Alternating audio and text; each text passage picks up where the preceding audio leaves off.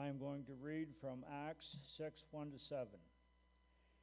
In those days, when the number of disciples was increasing, the Hellenistic Jews among them complained against the Hebraic Jews because their widows were being overlooked in the daily distribution of food. So the twelve gathered all the disciples together and said, It would not be right for us to neglect the ministry of the Word of God in order to wait on tables. Brothers and sisters, choose seven men from among you who are known to be full of the Spirit and wisdom.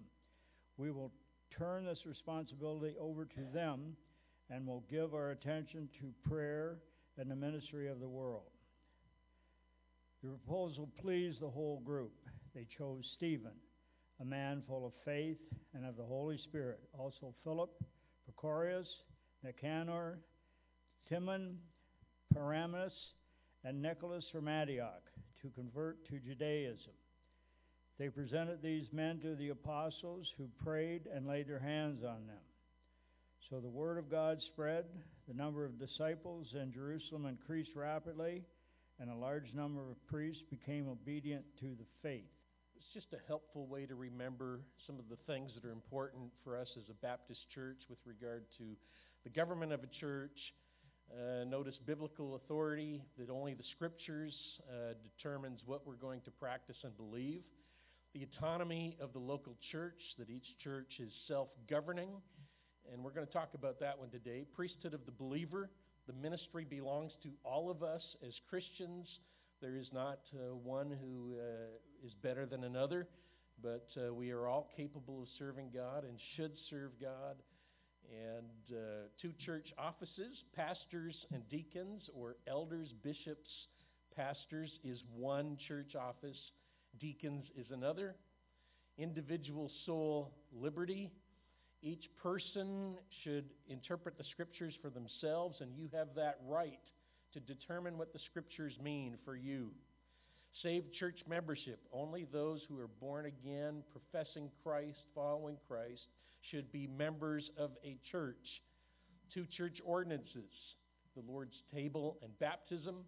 Next week, we're talking about baptism. You can't talk about what it means to be a Baptist without talking about baptism then finally, separation of church and state. So, when it comes to religious liberty, three of these things re- re- are, are about religious liberty. That the state does not tell us what to do, and the state does not interfere in our practice of religion. And Baptists became Baptists in the 1600s. And the problem then was that the king was in charge of the church in England. And Baptists finally got fed up with it. We want to practice our beliefs the way we want to practice them. We want to worship the way we want to. And we want to have these individuals preach who you won't license. But we want to hear them preach. And it was illegal to preach if you did not have a license. And uh, that separation of church and state. The church, I mean, the state should not be telling the church what to do. Uh, we believe in ecclesiastical liberty, that a head office should not be telling a local church, here's the way you should believe and here's what you should practice. So, freedom from bishops and freedom from popes. Okay, and uh, finally, individual soul liberty. I would call that the freedom from the pastor. right? Freedom from the pastor. The pastor's authority over me is related to the Word of God. And if that's what the Word of God says, then I should do it. Otherwise, uh, I should not be doing it. Um, so, when it comes to the autonomy of the local church, there are three main ways to govern a church. And uh, there are three churches with the names of those three ways. This will help you remember it. Number one, Episcopal. Okay, a bishop run church. So the bishops hold the power in the church. And uh, the United, I mean, uh, the United States has a church called the Episcopalian Church. That's the Church of England in the United States. Anglicans in the United States are called Episcopalians, bishop-run denomination. Okay, and there are many churches that are run that way. I would say the Salvation Army is that way. So the power is on top, and it comes down to the local church so that they decide who your pastor will be. They will decide what you do with your facility, all those kind of things. Okay, that's, that's uh, Episcopalian. Secondly, Presbyterian. Presbyterian means the presbytery holds the final power, or the synod. And uh, we obviously have Presbyterian churches. So that's like the Presbyterians. Uh, the United Church is very Presbyterian. Um, and there are others. And finally, there is congregational. So the power belongs to the congregation. When it comes to our church, we are the congreg- we, we the congregation are the final source of authority for our church. We decide what we're going to do as a bunch of individuals belonging to this church. So the owners of this church and this property are the members of the church. You decide what happens on the property. Right? That's and uh, by the way, you decide what happens with your money. When you give your money to the church, we decide what we do with the money of the church. Not somebody up above us who takes the money or they don't tell us what to do with it. We make those decisions ourselves as a congregation. We can call whatever pastor we want. Now, I don't want you to know that, but you can have any pastor you want to have, right? That's, that's, that's congregationalism. Uh, we can get a better pastor, we can get a younger pastor. Uh, all those things are within our power as a church. And uh, one of the beauties of congregationalism is that it forces you to be responsible. Right? If there's a problem in this church, it's your problem. if there are things that aren't going well, that's your problem. Right? So, uh, not just the pastor's problem. Okay, now, how am I going to prove that? So that's what we're going to do today. We're just going to look at some scriptures that help you see that uh, this is a good way to do things. Um, now, as we talk about things that are important, the government of a church is down the list on what is important for a Christian.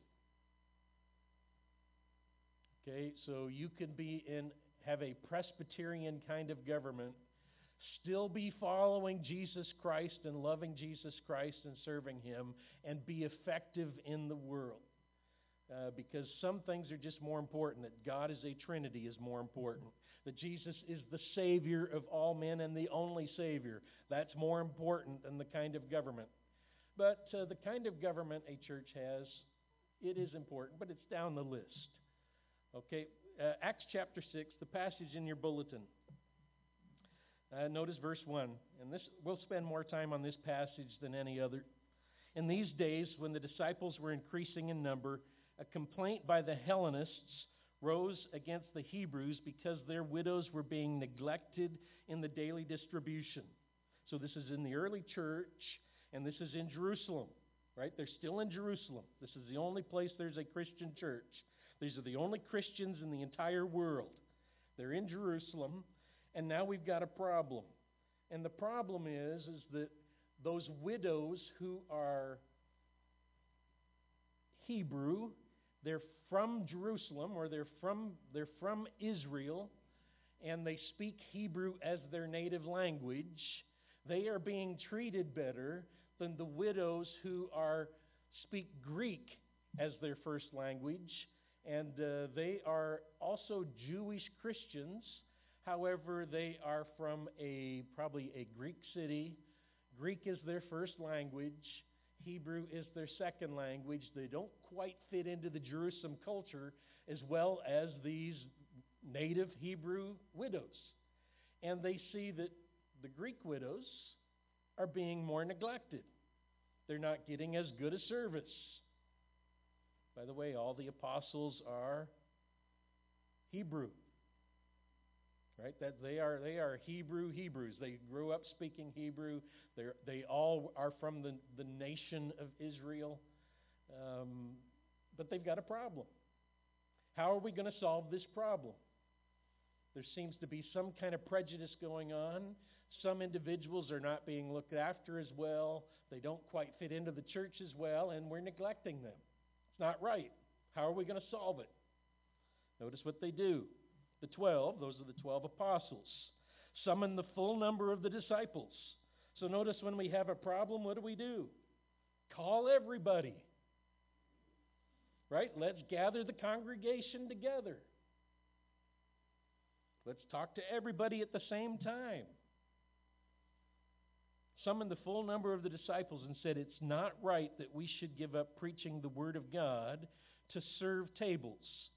The word for serve is the word that we, from which we get deacon. It means to minister at tables. Okay, a physical ministry. We shouldn't have to give up the preaching of the Word of God to solve this problem. How are you going to solve the problem? It's going to take time, energy. We don't have the time and energy, but within the congregation, surely there are godly people that we can appoint and say, let's solve this problem in the church. Therefore, brothers and sisters, pick out from among you seven men of good repute, full of the Spirit and wisdom, whom we will appoint to this duty.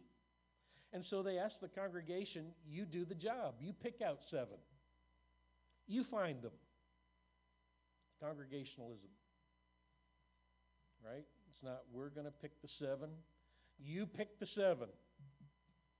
Then we'll lay our hands on them and we'll turn them loose. Now, by the way, the seven they choose, phenomenal. Right? Stephen becomes one of the greatest witnesses to the, to the Lord Jesus Christ. And Stephen goes around to synagogues, Greek speaking synagogues, right? So they don't speak Hebrew. And so all these visitors into, into Jerusalem who don't speak Hebrew have to speak Greek. Those are, the one, those, are the, those are the synagogues that Stephen goes to, and he's powerful. And he's converting people. And piles of people come to Christ, and no one can stand up to Stephen. So that's when they decide, let's kill him. They try him, and they kill him. He's the first martyr. But uh, this is congregationalism, and here you see the congregation being called together to make a decision and to pick individuals. Um, I wrote down quickly, I said, what do we mean by congregational or autonomy of the local church? Number one, the local church determines who's who its leaders are. Uh, secondly, the local church determines how it handles its finances. And I tell everybody our finances are an open book. We're transparent. Uh, if you're a member, you can ask a question about anything. If you're an adherent, ask a question. We will give you an answer. Letter C the local church determines the structure of its government. Okay, how we will proceed with things. Letter D. Local church deter- determines its members and discipline. Local church handles its own property, and the members are the owners of the church. Is that, uh, do I think it's important? I think it's important. We see the importance of it as we see mainline denominations abandoning the Word of God and abandoning, abandoning re, uh, allegiance to Jesus Christ, and they control what their ministers do. So if you are an evangelical pastor in the mainline denominations, not only is your pension at risk, the congregation cannot support you because their building is at risk. They hold all the power, they hold all the money. And that's dangerous when you have uh, a denomination that becomes very modernist, liberal, won't believe the scriptures, won't hold to Jesus Christ as the only Savior. Uh, the church is in trouble. And you see many of those denominations in trouble today. Um, I have a friend, James MacDonald, and a pastor in Chicago, pastor of the largest church in Chicago. At least it was the largest church in Chicago, 13,000. And he wrote a letter, and the letter was entitled, Congregational Government is from Satan. Caught my attention. But his arguments are mainly these that congregationalism tends to be anti pastor, tends to divide up into factions, tend to have individuals who push their own agenda, and the church can never grow. Um, I disagree with them. Um, notice with me, let's take another passage. Um, let's skip to Philippians chapter 1 and verse 1. Paul's writing from prison, writing to the church at Philippi, and here's what he writes Paul and Timothy, servants of Christ Jesus, to all the saints in Christ Jesus at Philippi, together with the overseers and deacons. Together with the overseers and deacons. Uh, it's almost like a throwaway verse, and you go, why is he reading that verse? Notice what I want you to see that as he writes this letter, he writes it to the entire church. So the entire church is responsible for how they handle the Word of God, but he also includes the leadership of the church. Notice they have two offices. That's right off of my list two church offices, overseers and deacons. But notice how many bishops, overseer, Philippi has. It has more than one. It has more than one bishop, pastor, or overseer. It has many. There's not one bishop in charge of Philippi. There are many bishops in that in the city. Now whether it's one church having multiple elders or multiple overseers or whether it's number of small house churches and each one having an elder or an overseer so that when you write to the city you say overseers and deacons but notice there are many. So that's congregationalism. All the offices are right there in that one church as he writes to this church. Uh, bishop is not a separate category over top the church. When uh, the king james bible was translated uh, the word for church literally means assembly or congregation. And they did not want the Bible being translated in English. Every time you see church, they did not want you seeing assembly or congregation. Because they thought people are going to think that when they gather together as a group that they're the church. We don't want them to think that when they, when, when, when they hear the word church, we want them to think, well, that's the King of England. He's the head of the church. And it's the bishops, they're the leaders of the church. And it's the priests, they're the ones who are, or, who are, who are leading the church. Uh, the congregation's almost like an afterthought.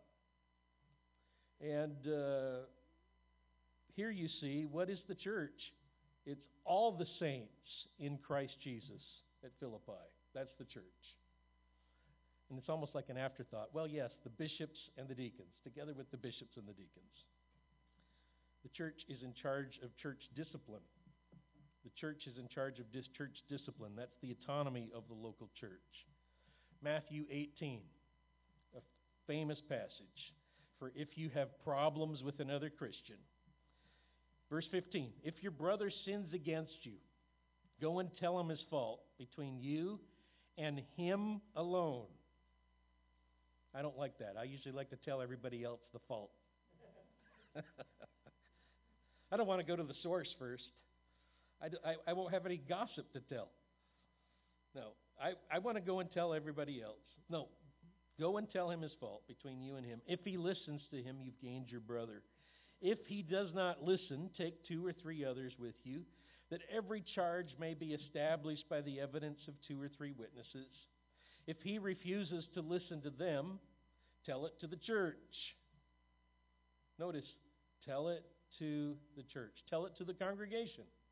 And if he refuses to listen to even the church, let him be to you as a Gentile and a tax collector. Truly I say to you, whatever you bind on earth shall be bound in heaven. Whatever you loose on earth shall be loosed in heaven. Again I say to you, if two of you agree on earth about anything they ask, it will be done for them by my Father in heaven. For where two or three are gathered in my name, there am I among them. And I love that. Two or three gathered in my name. It's not, do we have two or three pastors or do we have two or three deacons? It's two or three gathered in my name. I am there in the midst of them. Each church is gifted with gifted members.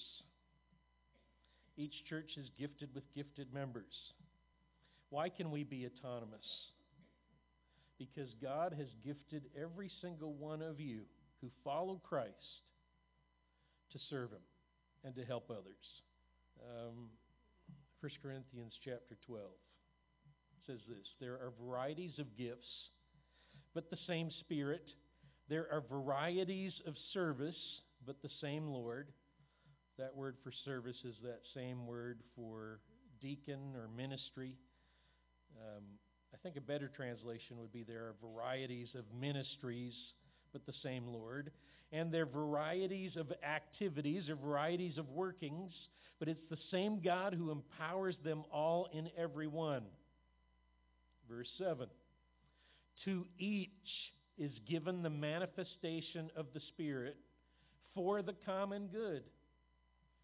So, to every single one of us, He gives us the Holy Spirit, a gift from Him, a way to minister to others, a way to help others, and He's given it to every single one of us. But notice the purpose for the common good. It's not for your good, right? Sometimes we think that about spiritual gifts. Well, I'm glad I've got this gift. Um, I've used this illustration before. Bill McGregor, Kathy McGregor's dad. He had the gift of faith.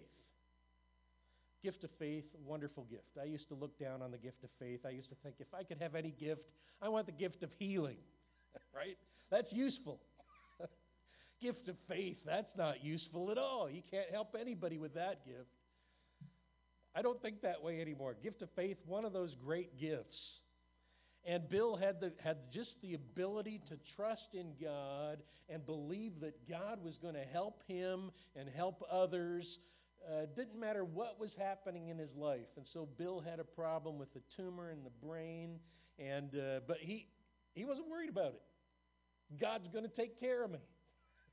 And that faith was transparent so that when you talked to him, you couldn't help but know this guy believes in God. Doesn't matter what happens, he's got a trust in God that's unwavering. That gift of faith is meant to be contagious.